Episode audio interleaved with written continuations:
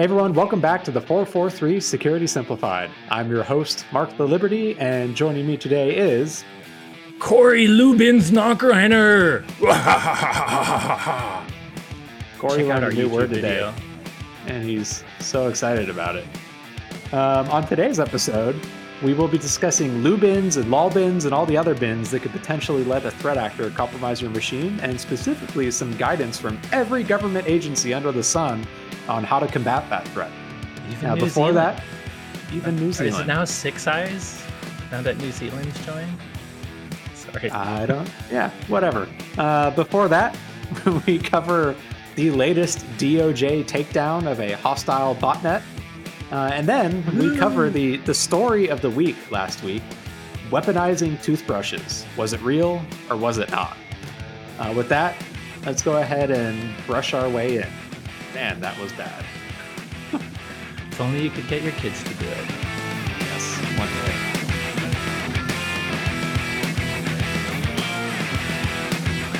So uh, let's start with our first story this week, Corey. And this one, when you and I like saw, I think it was you that probably shared it with the team. Tuesday, um, I think. Yeah, when the the first story came out when the first story came out on this, it was a, a German news publication called uh, Aargauer Zeitung. I totally butchered that, so I'm so sorry. But uh, they published a report claiming that 3 million smart toothbrushes had been infected by hackers and turned into a botnet uh, after they had interviewed a Swiss employee of Fortinet. Uh, the article went on to claim that this botnet was used in a DDoS attack against a Swiss company's website causing it to collapse under the strain uh, and resulting in the loss of millions of euros in business. Um, and it claimed that these toothbrushes were all vulnerable due to their Java operating system. So let's stop there because when we first saw this link, I think it was like Tom's Hardware or something, the yeah, English the translation one. Of the German article. Like my first thought yeah. was that's insane, but you know what? You know it's it's believable. plausible. Yeah, yeah. plausible. It, it could happen. By the way, one other note is the DOS attacks that were being done that that was mentioned during this one was a uh, one that some Russian hacktivists have been doing too. So even related to a Russian hacktivist. But yeah, I mean, I think as we'll get deeper into it, if you think about it, a lot of these smart toothbrushes or wire or electric toothbrushes, they typically don't have too much internet connection in the toothbrush. They might have Bluetooth, Bluetooth low energy, but the base stations are getting silly silly complex for in my opinion no reason. I, I, don't think we need to internet connect everything like that lovely egg holder you got once for your refrigerator. But some of the base stations for toothbrushes do have wi-fi do have internet connections and you and i both know that there's tons of iot that just use off the shelf Linux installs and could use things like Java to do everything in the same way like an Android operating system would. So it's plausible. We have seen IoT botnets before. Mirai, granted, it was routers, more traditional computing devices, but IoT botnets existed. So when this first came out, it's like, wow, look at this. This could be really big, you know, as far as eye opening news. But but let's see the evidence. Tell me more about this botnet.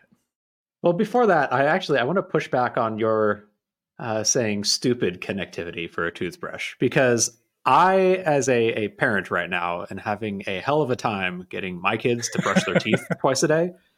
And I'm envisioning this future where if the toothbrush does not run for two minutes twice a day, I cut their internet to all of their electronics locks for the rest their, yeah, locks out their yeah. devices and turns exactly. off all their lights until they. so I would love that kind of connectivity, and I'm sure there's it's probably there on some toothbrush. I'm probably not the first person to think of that. I just haven't fully explored it, but I do think that it's. I admit that would practical be cool. and yeah, more practical. I, although I, I think my my 70 year old parents would say, "Come on, you can get your kid to brush your teeth without technology." it's pretty dang difficult without like physically going in there and standing over them while they're not brushing their teeth. But anyways, they'll get uh, close so, to teenagedom soon, and they'll they'll want to brush their teeth more and more as they uh, as the teenagerness hits. I sure hope so, because speaking from my own mistakes as a kid, you don't want to deal with the ramifications later of not nope. taking care of your teeth. Uh, but this is not a topic on tooth and healthcare. Uh, it's a topic mm-hmm. on a security uh, a publication about a botnet seemingly taking down a Swiss website fueled by tooth- toothbrushes. Um, so the following day after that post, uh, I guess the day that that post came out, there was a lot of like social media chatter about this kind of doesn't pass the sniff test in some cases. And the following day, Fortinet ended up issuing a statement as saying that the report was inaccurate. They said that the toothbrush scenario was presented as a illustration of a given attack type and not based on actual research from Fortinet. They then blamed a translation, basically, uh, saying that it stretched a narrative topic from to the point where a hypothetical and an actual scenario were blurred. So uh, Fortinet came back saying, you know, we think it was a mistranslation. Well, the German news outlet uh, came back right after that saying uh, that they, first off, they're retracting the report itself. Um, but specifically, they said, actually, uh, it wasn't a mistranslation. In fact, we gave the story to Fortinet to go and approve the text, and Fortinet approved it in summary, uh, and then they published it. it. Post, yeah. And so by the way, it has nothing to do with this story, and I totally support this news media because it does sound like they're right. But when you said actually, I couldn't help but actually. Sorry yes, for people exactly. that don't see the video. I'm pushing up on my glasses while I say actually. but I mean, so it seems like we're in this kind of back and forth now of the news publication saying, you know, we gave you a copy of this to review, and it had that line of text in there saying that it was a actual attack. In fact, the yeah. actual quote was like, "This may seem like a Hollywood thing, but it actually happened." Was like the literal text. Yeah. And Fortinet approved that, That's the most damning because I, as someone that does, I think both of us do uh, security press for our company, WatchGuard, and we do use hypothetical situations all the time. Like I, I think both of you and I are, we try to avoid hyperbole. We aren't there to make up BS. Uh, but uh, our point when we talk about Internet of Things attacks is they can and have happened. And sometimes you do want to use fictional situations, letting the whole world know they're fictional as you're talking about them to show the potential future if we don't correct things. I mean, if you get down to it, that's what annual predictions are.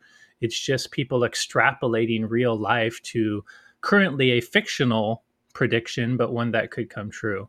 So you could you could definitely like give a company the benefit of the doubt in presentations i've seen because i've seen them talk about fictional situations to illustrate a point. But the big thing is anyone that does this makes it very clear this is fictional then they might tie it to oh but this child's watch was hacked in this way or this other thing. You know what i mean? So yep. you can use fiction to illustrate a point but you want to tie it to reality. So i think the the damning part of this mark was that one thing that you said if they really ended it like this seems like a hollywood attack but it actually happened that's just simply a lie. That is a problem. Yeah. and i think that's an issue like I like you just said, I like using hyperboles or it, this I would consider it a hyperbole, a hypothetical scenario, but it is still grounded in like it could mm-hmm. potentially happen. And that's a good example but to me hyperbole is like... over exaggerated and to me like the oh, the hyperbole part is that a toothbrush could turn into a 3 million botnet right like i could see a toothbrush being hacked but it probably would only account for thousands that might be available uh, so I, I, I don't necessarily think using friction is hyperbole. I think uh, saying making a claim as much as a, a, single toothbrush manufacturer accounted for a three million botnet is where it's that part is over exaggerated, which is what I consider the definition of hyperbole.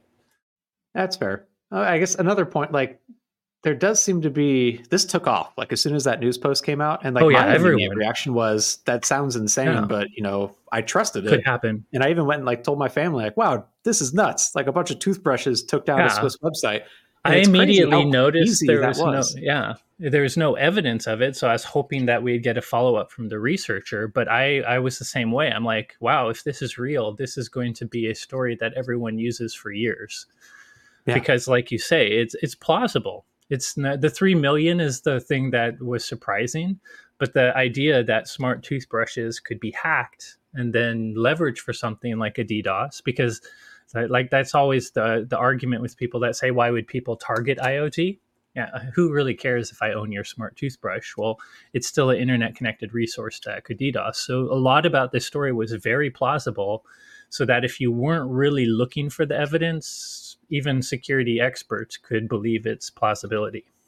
And I guess maybe I am being naive and like erring on the side of yeah, that's probably correct. But it, after the fact, now my concern is that was pretty easy to get a bunch of people, myself included, on board with this being a actual thing that happened. And how could that potentially be applied maliciously? Like thinking misinformation from like a hostile foreign country, say yeah. claiming some cyber incident, and it turns out it just literally never happened.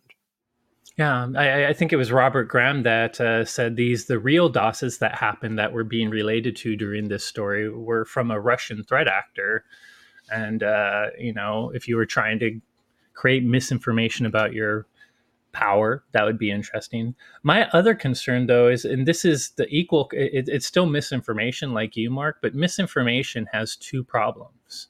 One, the fake stuff like we talk about deepfakes all the time. Sure, yes, the fact that you can have a very convincing picture or video of a real person saying something that's a lie, that's a concern. But my bigger, longer term concern is it it messes up the truth too. Real like this is close enough to plausible that there will be stories in the future that are true that have evidence and once this type of when one company lies and causes FUD and misinformation, it's going to it's not only going to make people doubt everything but it's then going to make them doubt truth too because how do they if something really spectacular comes out that actually is evidence based and but they don't know enough to find the evidence how are they going to know the the difference so i yeah. think that misinformation goes both for the the lies that will come out with misinformation but also for the fact that it's going to make people not believe the truth anymore when it comes out because uh, unless you're the expert that goes and digs up the evidence how will you know? Well good and thing that we fakes how can you even know sorry good thing we only have to worry about this in cybersecurity and not even wider ranging potentially political implications yeah. in this coming year I'm glad it won't affect politics or science or or or anything else in the world. yeah. Either way, uh, it does, fortunately or unfortunately, appear that this toothbrush story was strictly BS and false. But uh, I wanted to believe. We'll see what happens in the future. I mean, I'd be curious to see how the industry reacts to this. He said, she said. I need some good news, Mark. There has to be some good news in security, though. Corey, I've got some good news for you. Uh, so really? the U.S. Wait yeah. a second. This is the four four three. I thought we were always the world is burning. We have good news. Well, this next story, the U.S. DOJ cool. just published a report at the end of January disclosing a court-authorized operation to disrupt a botnet of hundreds of U.S.-based small office home office routers that have been hijacked by the People's Republic of China uh, specifically the state sponsored threat acting group known as Volt Typhoon. Uh, so, Volt Typhoon had used routers that were previously compromised by an unrelated botnet, the KV botnet, to mask the origin of their activities. Uh, they then leveraged this botnet to target critical infrastructure organizations in the US and elsewhere. Now, if you remember, like this is not the first time we've talked about Volt Typhoon. Volt Typhoon. I'm pretty yeah. sure we have almost every week for the last month. Uh, we even, way back in May, the FBI and CISA released an, uh, released an advisory uh, detailing some of their activities. On the podcast, we talked about Microsoft's research post about Volt Typhoon compromising uh, internet exposed Fortinet devices to gain a foothold on networks. So they've been around and rummaging around for the last year pretty prolifically.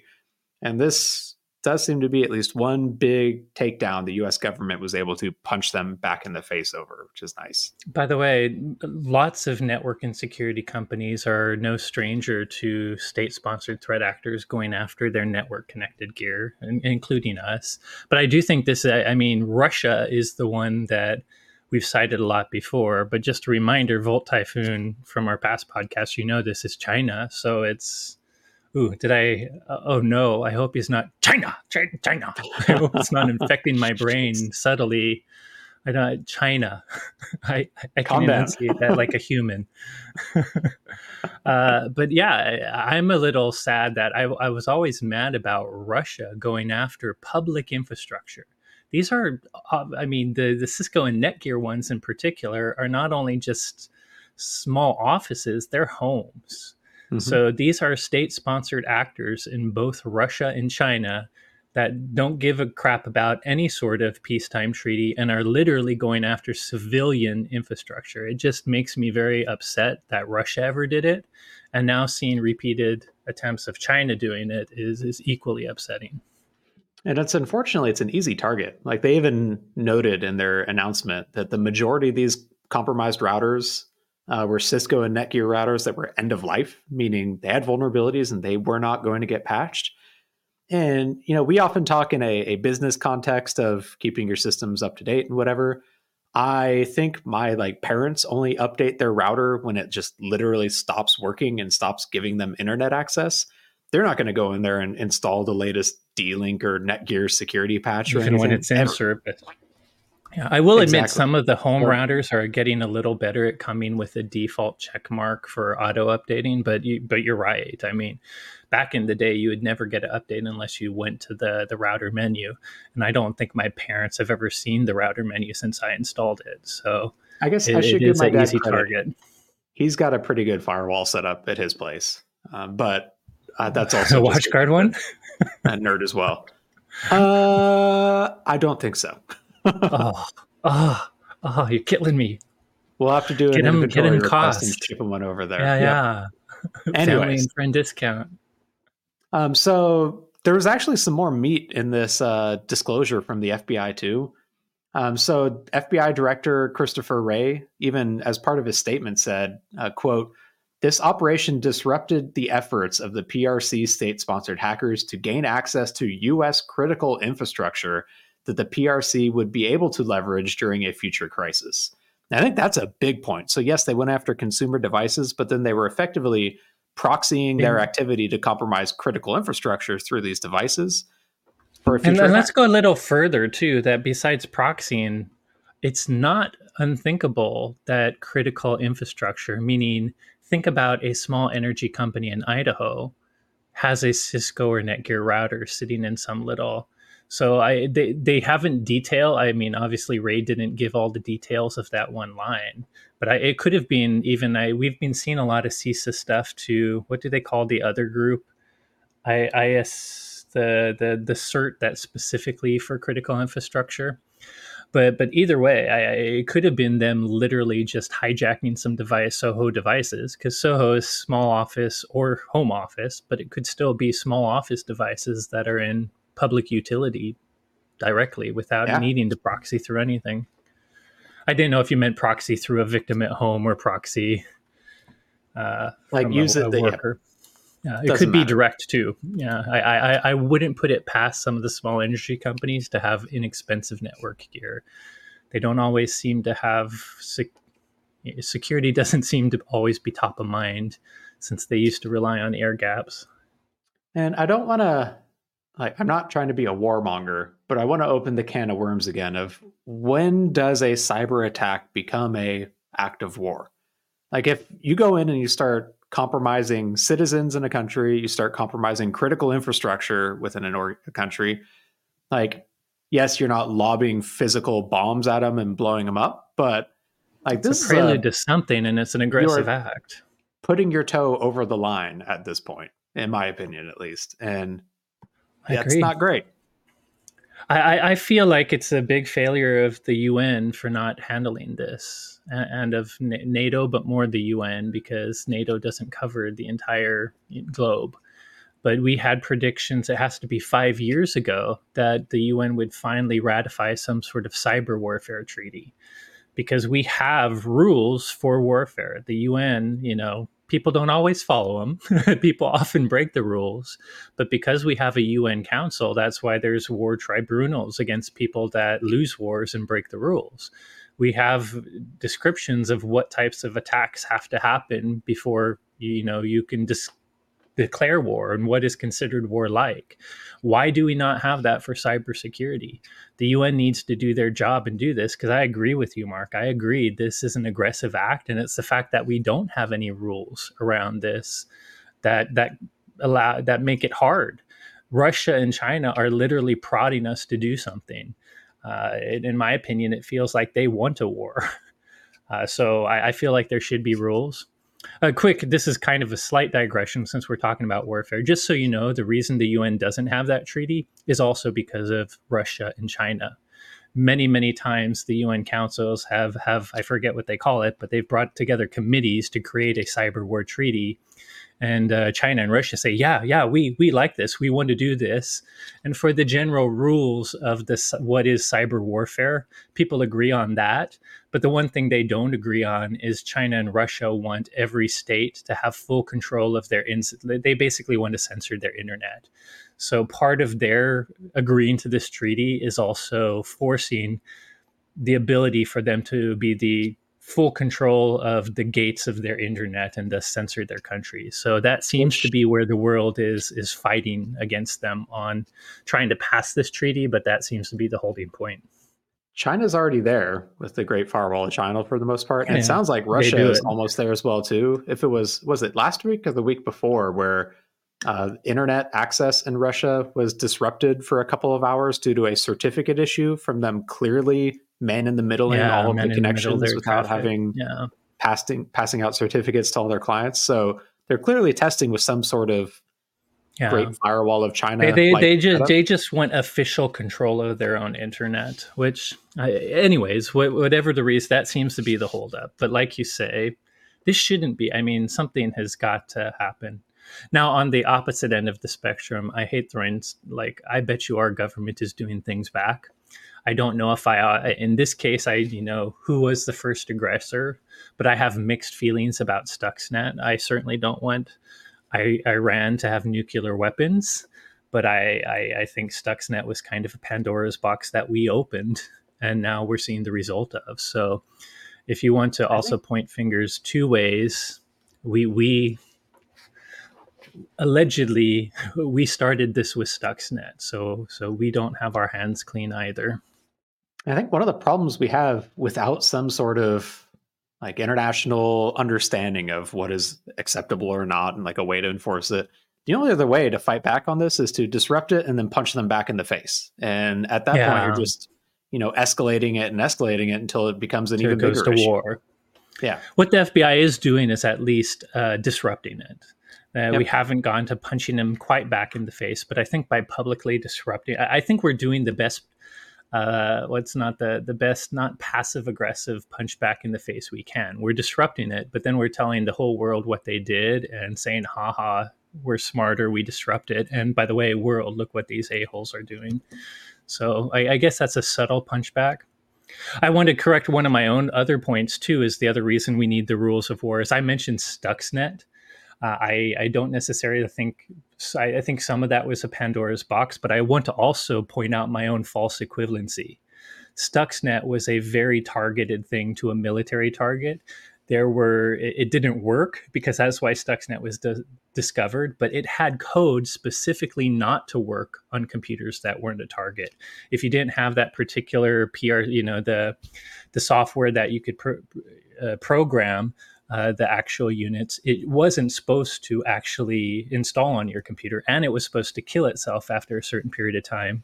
But it was slight programming mistakes that made Stuxnet expand further. But the point mm-hmm. I'm trying to make is, at least in Stuxnet, that was a very targeted military attack to a government related facility. The, the difference in what we're seeing from Russia and China it's it's little restaurants and uh, detailing shops in Florida and and home users that are being infected by their state sponsored malware. So it's civilians versus military targets. So so yes we can't always throw stones against espionage and cyber attacks but i feel like there's a big difference in going after military targets and civilians. And that's the kind of thing that war treaties talk about. Even when you're in war you're not supposed to go after civilians. You're supposed to go after military targets. So it's the kind of detail you need to to say what is acceptable and what's not and going after civilian targets is never acceptable. Yep. Either way, I'm glad that the U.S. at least did disrupt this one, especially considering it does look like we are unfortunately angling towards crisis uh, in that neck of the woods. Feels Hopefully that way. Not. I, you know, I hope that for all the doom and gloom we're saying for this year, that everything goes just hunky dory and you know everything's happy. Such a Everyone weird is- year. We're getting daily news of things like uh, democracies somewhat winning, like in Brazil, where a certain person that rigged an election is now being held in the country. And uh, another leader has won. Where we're getting court cases that seem to be leaning on evidence. So we we have this weird year where a lot of good things seem to be happening, and maybe there is not. Maybe maybe our systems and checks February. and balances will save us. but then a second later, there's news that goes, "Oh, wait a second, the world's going to end." yep, so let's exactly. just hope the year is. Uh, I, I, want less bumps in my roller coaster during 2024. Uh, I do too, as well. Uh, well, let's end the podcast though. Back on some cybersecurity guidance, though. How's that sound? And good, good uh, news too. I guess guidance is good news, right? Yeah. So last week, uh, CISA released a joint advisory alongside, I think, just about every federal agency that exists, as well as every international security agency as well. Uh, I've never seen as many of their, uh, what do they call them, stamps, signatures, whatever, uh, seals on a document ever until this one. Um, but the topic was important. It was on identifying and mitigating living off the land techniques. And it was basically a 46 page document that walks through the best practice recommendations uh, all the way from detection, hardening, threat hunting, and remediating living off the land based techniques. Um, it includes like specific uh, detection and threat hunting examples around two of the more popular living off the land uh, applications. Like, oh, look at that! Thank you, macOS, with the uh, the fun little. So peace sign is how you get balloons, apparently. Yeah, okay, I got it now. That's another one. Um, specific around NTDS. If you util. do two peace signs, you can get confetti. And by the way, everyone oh. on the oh. audio podcast has no clue what we're talking about. If you check out our YouTube channel, you can see the video of the weird stuff happening in me and Mark's backgrounds. Yeah, thanks, macOS. Um, although, so by the way, we also screwed up with our OPSEC. Everyone knows we have macOS. Although I guess that wasn't really a secret. Or that's not a, a secret for you. oh, shut up! That's only because you keep mistakenly calling me a fanboy. Anyways, uh, so they went over specific examples for NTDS util and PS exec as well. Uh, but overall, like this was a extremely thorough document on recommendations around combating what's a pretty important threat. Like they start by defining lolbins, living off the land, binaries, and scripts.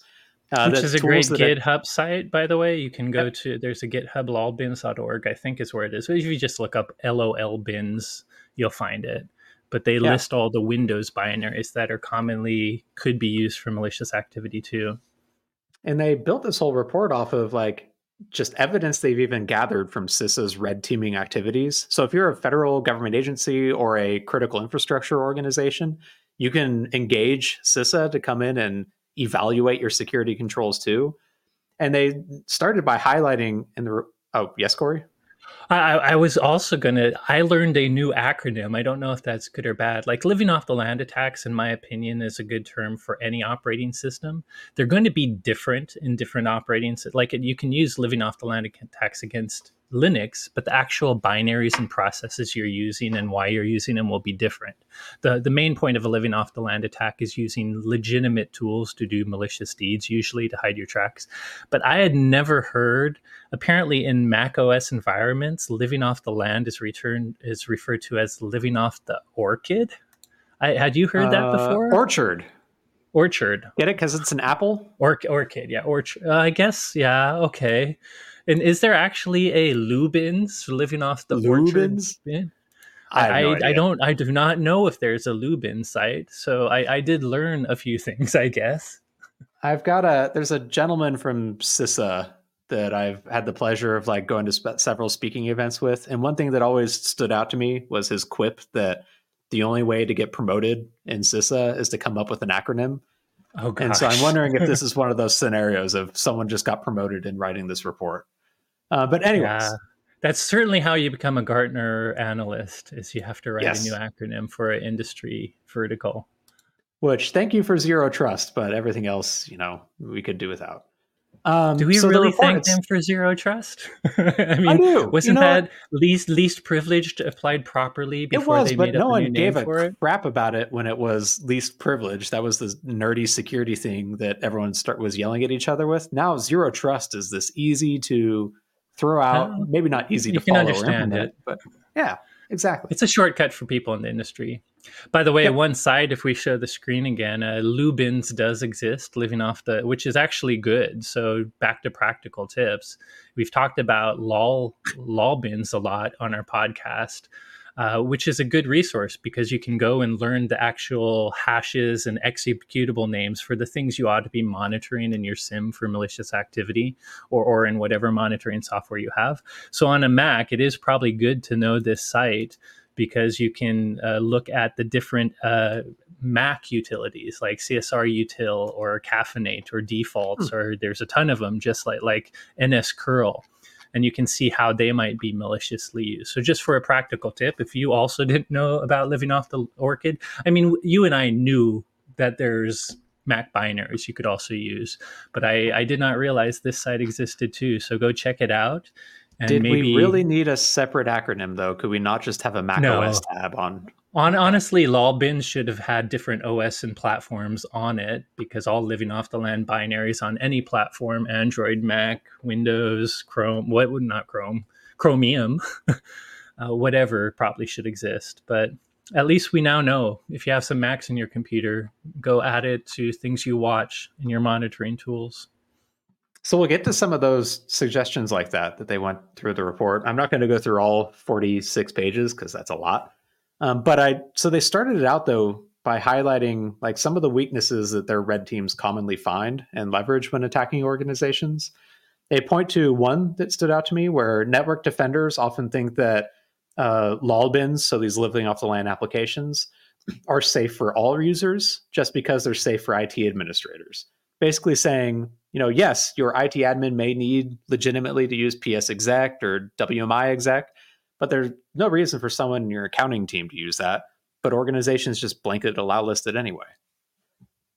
Um, they also pointed to uh, network defenders operating in silos, making it difficult to create a baseline for normal user behavior. Basically, if you're not getting the holistic view of the entire environment or system, it's really difficult to differentiate what's good from what's an anomaly.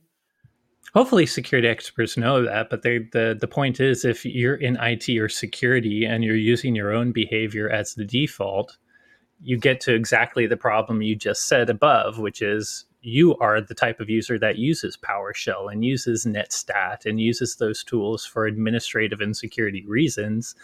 And if you think that's normal activity and it becomes part of your baseline, you've now given that access to all your users. So, yeah, it makes total sense that you if you are operating in silos, you at least need to have different baselines for each silo so that your accounting team, you know, which binaries they would never need to use in Windows. Uh, there was a, another line that I think will hit close to home for everyone ever that has ever practiced security. And that's uh, leaders making decisions on business risk due to legacy systems and insecure software without sufficiently considering the assessments presented by their own security teams. Basically, saying we need to keep this around because X, Y, Z. We, well, what are they talking about? We've never had old web servers sitting around for years after their end of life. That seems that would never happen, Mark. That just seems ludicrous. What what does CISA think? There, by the way, heavy sarcasm. I'm willing to bet everyone. there's a uh, a large number of listeners on this podcast with a Windows Server 2008 yeah. system still floating around it's somewhere. Usually not the security team that wants to keep it. Correct. Uh, they also pointed to undertuned EDR products that assume that all uh, living off the land applications are safe. That blows me away. Uh, I, I, one of the we'll probably get to it later, but the one thing I liked about this report is you and I often pivot from EPP endpoint protection, like antivirus, anti-malware, to EDR whenever we talk about living off the land, because basically all that preventative, usually signature based, even not signature based, but the idea is to prevent things that are are obvious. Uh, that's not going to help you with living off the land. EDR is where there's at least process monitoring, there's exploit injection monitoring. There, it, EDR, if it's doing its job, they should be watching the execution of these LOLBins to not just let PsExec or CMD run, but pay attention to what it's trying to do and how it's doing it with the parameters it uses. So when you get to, I expect EDR products to be the ones that catch LOTR or living off the land attacks. LOTR, Lord of the Rings. Lord attacks. of the Rings. yeah, that's.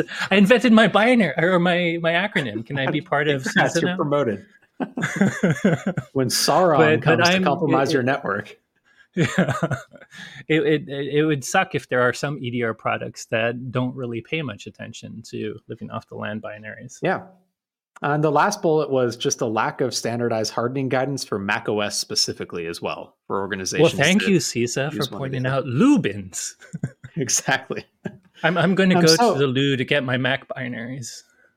Eh, gross. Um, Spelled L-O, loo. Through the rest of the report, though, they go into depth over like four main sections. Like starting with detection, they talk about the obvious ones, enabling comprehensive logging wherever possible, uh, baseline uh, installed tools and software so you understand what's normal and then alert off of anomalies. Um, but also, like we just talked about, selecting a minimum subset of admin tools that are allowed on the network and who can use them, uh, and block it everything else, block it everywhere else, and log whenever they are used. And I think that's really important to catch a lot of these activities. Like your IT staff may have a legitimate need for PsExec, but you should be logging it and then looking for anomalies for that. By the way, this is a hard thing because there's lots of tools, even our tools that we sell at WatchGuard, like uh, EPDR, that have capability to do full application whitelisting. But I think it's rare that people use it. Uh, and I think it's the we always talk about things like uh, certificate man in the middle attacks for good, or we talk about using application control to block applications you don't want. And there's there's always a hard part to that which is the learning phase which is the beginning where you have to figure out what your company really needs. So I, I, think what i'm getting down to is it makes very nowadays i think we need to get down to host based application whitelisting only. That, that means if you're in a, a more secure environment for your non-privileged users every single application that they're allowed to run should be whitelisted. And that's hard though. That means you know you're going to get support calls or, or help desk calls you know that means not just every program but maybe even some widget they try to install in their extension might fail and they might call you. And you really need to uh, the hard part about this is figuring out what is the business need of every role in your your, your organization and making sure they have legit and easy frictionless access to their business need software while not giving them a you know not giving them enough rope to hang themselves to run software that could get them in trouble. So i think whitelisting is an obvious answer to this application whitelisting even at a host level. But it's such a I, I it's one of the things that i haven't found even an easy button for us for mark. It's it feels so involved because every role is going to have slight differences. It's probably going to need more exceptions than the average security thing so I, I haven't found. I, I, want to recommend whitelisting so much, but it's the one thing that's it's quite hard to actually pull off, in my opinion. Well, talk about that a bit in the hardening section, which was the next one after detection. Like specifically utilizing tools like Gatekeeper on Mac OS. Uh, so look, another Mac OS little notification thing. Yay. Um, Gatekeeper to allow specifically only signed applications to run uh, and then AppLocker or Windows Defender application control on Windows in order to control what apps are allowed to run on there. So the tools are there, and it's just like you said, it's very difficult to set them up effectively without a mature enough team. And Gatekeeper, I, I, will say the good news about some of those is like Gatekeeper is a default on Mac. I think it's actually hard to turn off, but mm-hmm. Gatekeeper does some blacklisting. It doesn't do whitelisting. Uh, so like it's not going to allow bad things to run, but it's not necessarily going to stop a, a another process from always not interacting with one of its LOOBin processes. But yeah, I, I, still love Izzy. You, you should you you should use the default controls you have. Uh, they also point to specifically in this report, they've got hardening guides for Windows, Linux, Mac OS, Microsoft 365, Google Workspaces, just awesome. linked in here, uh, which is yeah. a great resource to have. Uh, they point to setting up enhanced network segmentation and monitoring for higher hardening as well, uh, so that you know if one device does become infected, it doesn't spread to the entirety of your whole damn network. Um, and like also everyone, just, they focus on monitoring, especially for NetBIOS or SMB. You know, the Windows file sharing stuff that's used not just file sharing, but to, to to send all kinds of authentication and commands to other computers. So, yeah, not only setting up that segment, but specifically monitoring for Windows network activity that's unusual. And their last bit of hardening guidance is basically identify your tier zero most critical assets and really focus on hardening those.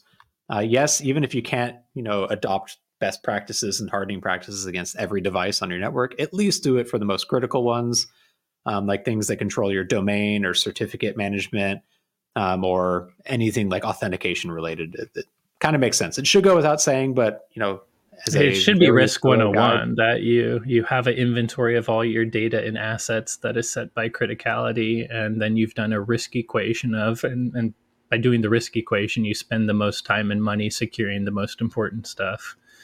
Yep. And the less time and money securing stuff that matters less. In their uh, detection and threat hunting recommendations, they point to some specific uh, Windows uh, application logs to look for, specific event IDs that you should be uh, keeping an eye on. Um, they talk about monitoring things like SMB access across geographic sites or different network locations that could indicate lateral movement. Uh, they recommend looking for specific, like risky patterns. Like, for example, one they list was an Office document spawning a scripting process, things like that, where it may happen legitimately for certain macros you're using, but should be rare enough and anomalous enough that you'd want to at least review it to make sure it is legitimate. Um, and then they have, like I mentioned earlier, specific threat hunting recommendations for things around um, ntdsutil, which can be used util. to copy Active Directory uh, databases, and PsExec, which is used heavily for lateral movement by threat actors in a Windows for environment. Sure.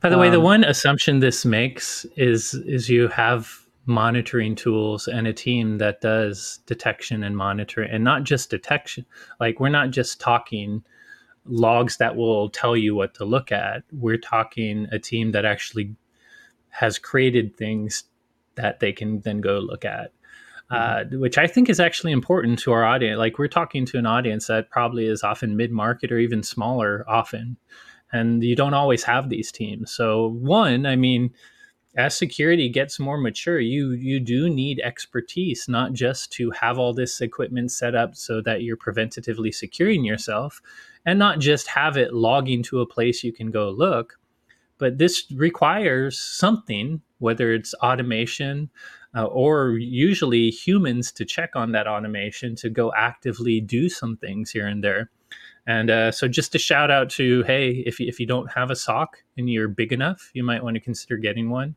And if you're not, if you're a small company, I know all this seems like it's out of reach stuff, but this is why things like MSSPs, managed security service providers, or even MSPs with security services exist. You can outsource some of this. And as you're looking for trusted MSPs to to do your security, your active security monitoring, most that's what MSPs are for. You know, the person that sold you a project for a, a device might set it up and configure it, but the MSP can sell you a 24/7 monitoring service to actually pay attention to stuff. And as you're figuring out who to use, you can ask them questions from this guide. Are, are, are you going to uh, monitor for SMB anomalies across my segments? Are you, you know, do you have something that will, will you tell me every time there's an Office document that runs a script, or will you at least, uh, you know, be monitoring it and letting the legitimate ones go while blocking the the ones that are not, that look suspicious? So if you can't do it yourself, try to outsource and use cool guides like this to, to kind of test and see who you trust the best to to be your MSP or MSSP provider. Yeah. Uh, they ended the whole report with a big section on remediation, which is basically if you've detected you've been compromised, what are the key things you need to do? They point to investigate and determine the highest privilege level that the threat actor had access to. Um, so, for example, if they made it all the way to your Active Directory domain admin, then you need to reset credentials of non privileged accounts and the trust boundary, reset guest accounts, service accounts, things like that. It becomes a bigger issue than if they were just limited to a single user. Uh, you have to do a big auditing. forensic analysis, and that means you have to have all the logs and auditing tools to be able to do that. So, uh, I, I, my the reminder I would add is to to make sure you have everything logging, and it's not just your security equipment; it's things like Windows and audit or authentication logs, blah blah blah. They recommend auditing your network appliances and other edge device configurations for signs of unauthorized or malicious config changes. And if you do detect any suspicious activity, rotate all of your shared secrets in there. And that's not just passwords, that includes like VPN tunnel keys, routing secrets, TACACS or radius secrets, RSA keys, anything the threat actor could have potentially seen. Uh, and then they also since this is CISA and it's primarily towards critical infrastructure and federal agencies, they also highly recommend reporting or require reporting that compromise to an authoring agency as quickly as possible. And they list out specifically in the US who you should report to. Uh, they've got lists here for Australians, Canadians, New Zealanders, folks in the United Kingdom. three on the list in the US. Uh, they recommend going directly through CISA or your local FBI field office because, as you and I hmm. have also discovered, sometimes IC3 it's not designed to immediately act; it's designed to just gather data and information. It feels like. Um, but either way, 46 pages of genuinely really good resources. Uh, they've got like yeah. 40 pages and an appendix, or 20 pages and an appendix on the end of specific details for all of the recommendations. Um, I love seeing this type of guide because it gives you at least a starting point of are we doing this? If not, let's put it on the project list to knock out and try and prioritize it. I like the full aggregated level of this. Like if if I were to be the critic, uh, there's really nothing to criticize in any of the advice, but none of this to, to me is new. Everything I read in here including this the examples and the certain LOLBins are things that have come out piecemeal by different security researchers security or vendors. You know we've known about all these little different types of you know living off the land attacks and we've been talking about them for years but the fact that they took the time to organize and aggregate and arrange this this 47 page white paper in a very useful way and have external resources.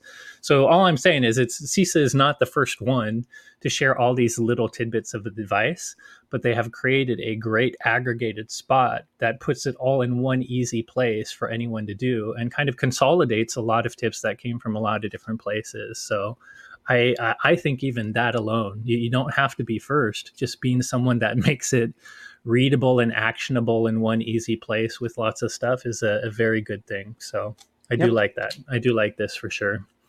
Again, and CISA has been doing a lot of, of, of this type of thing. It's not just about getting information from people anymore. It's about really kind of being part of the community and teaching others how to help themselves. And I love that. Like they've fully taken on the mantle of being the information disseminator to everyone out there uh, to make an ed- educator. Yeah. yeah. To us security experts, this isn't new. But if you are just an IT person, this may be the first place you see an aggregated list of all the living off the land information. So it, they're just they're becoming educators, which I think is is something the government should help with.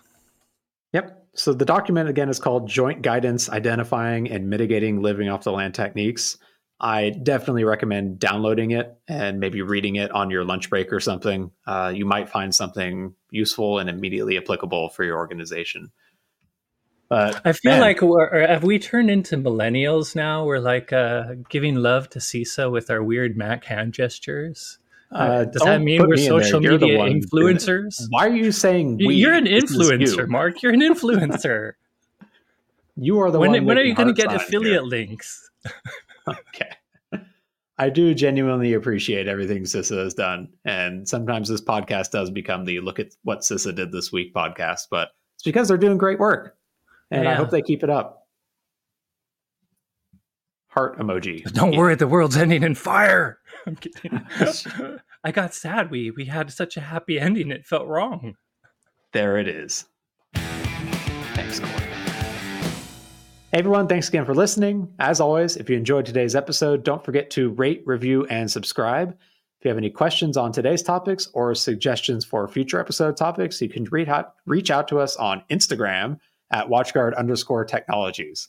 He's Thanks again for listening. you will hear from us next week. No, I'm not.